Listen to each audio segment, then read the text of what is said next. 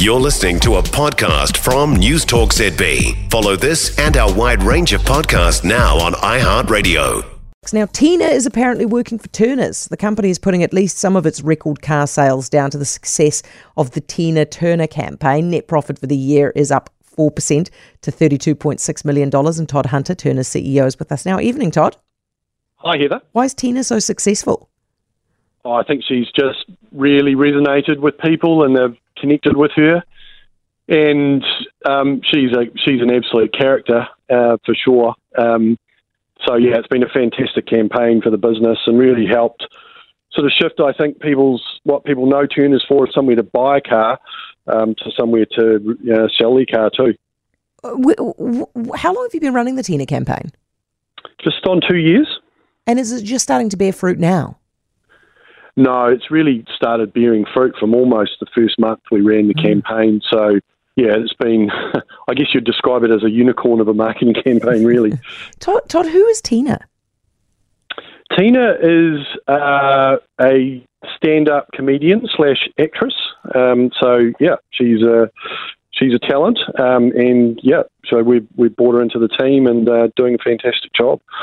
Yeah, good stuff. So, so what is happening, as I understand it, out there is actually in total in the market there are fewer cars being sold by everyone else, except you guys are selling more. Is that what's going on? That's right. The used car market is down, down ten percent, sort of year on year, and tra- transacting at levels below pre-pandemic. Uh, but yeah, we're growing our market share and growing volume. So yeah, we're very pleased with the results that we've seen. What are you putting that downturn to? Down downturn in the market down to? Uh, well, you can pin that pretty much fairly and squarely to the government regulation. Uh, so restricting the number of imports coming into the country is constrained supply. Um, it's lifted prices, uh, and yeah, that's that's the main reason why. Yeah, you you guys have a finance business, so I imagine you're going to be watching the OCR pretty carefully tomorrow. Yeah.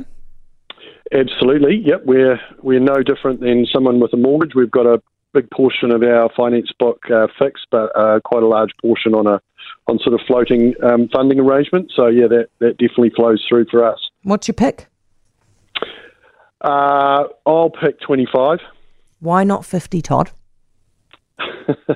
Because I think Adrian likes to zig when everyone's telling him to zag. Oh, you so he, you reckon he's a contrarian?